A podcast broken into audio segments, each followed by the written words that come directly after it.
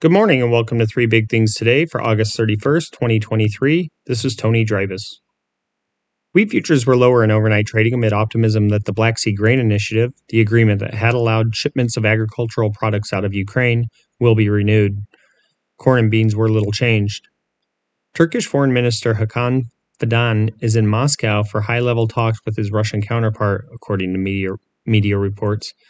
The initiative is reportedly the top talking point between the ministers. Recep Tayyip Erdogan, the president of Turkey, will reportedly meet with Russian President Vladimir Putin in the Black Sea resort town of Sochi to discuss the grain deal, though a date for that meeting hasn't yet been set. Russia in mid July exited the deal that allowed safe passage of vessels carrying grain and other agriculture items from Ukrainian ports, saying Western countries hadn't lived up to their end of the bargain.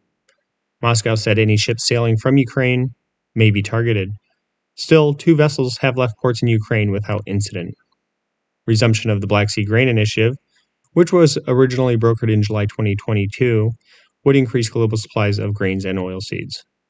Wheat futures for December delivery dropped 7 and 3 4 cents to 5.99 and a quarter a bushel overnight on the Chicago Board of Trade, while Kansas City futures lost 10 and a half cents to 7.21 and a quarter a bushel. Corn futures for December delivery rose a half cent to 481 and a quarter a bushel.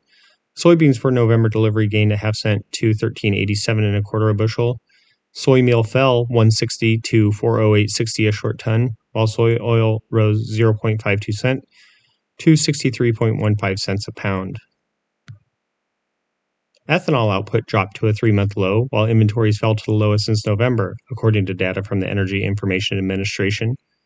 Production of the biofuel dropped to an average of 1.007 million barrels a day in the week that ended on August 25th.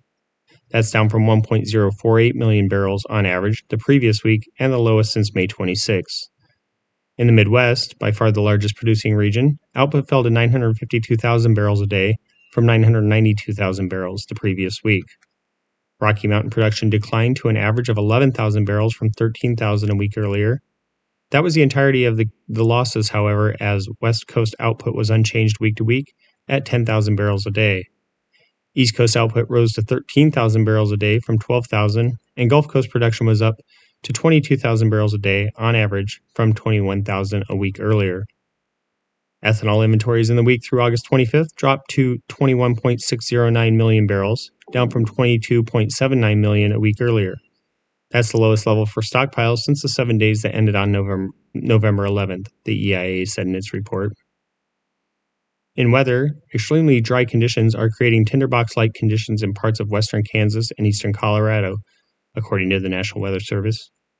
A fire weather watch has been issued starting tomorrow afternoon amid increasingly ripe conditions for wildfires. Fire weather watches have been issued through early next week. At this point, the agency said, it's not quite clear how long the dry weather will last. Air quality alerts are in effect in much of eastern Nebraska due to Canadian wildfires. People who are at risk, including the elderly and children, likely will be more susceptible to illness from the smoke, the agency said.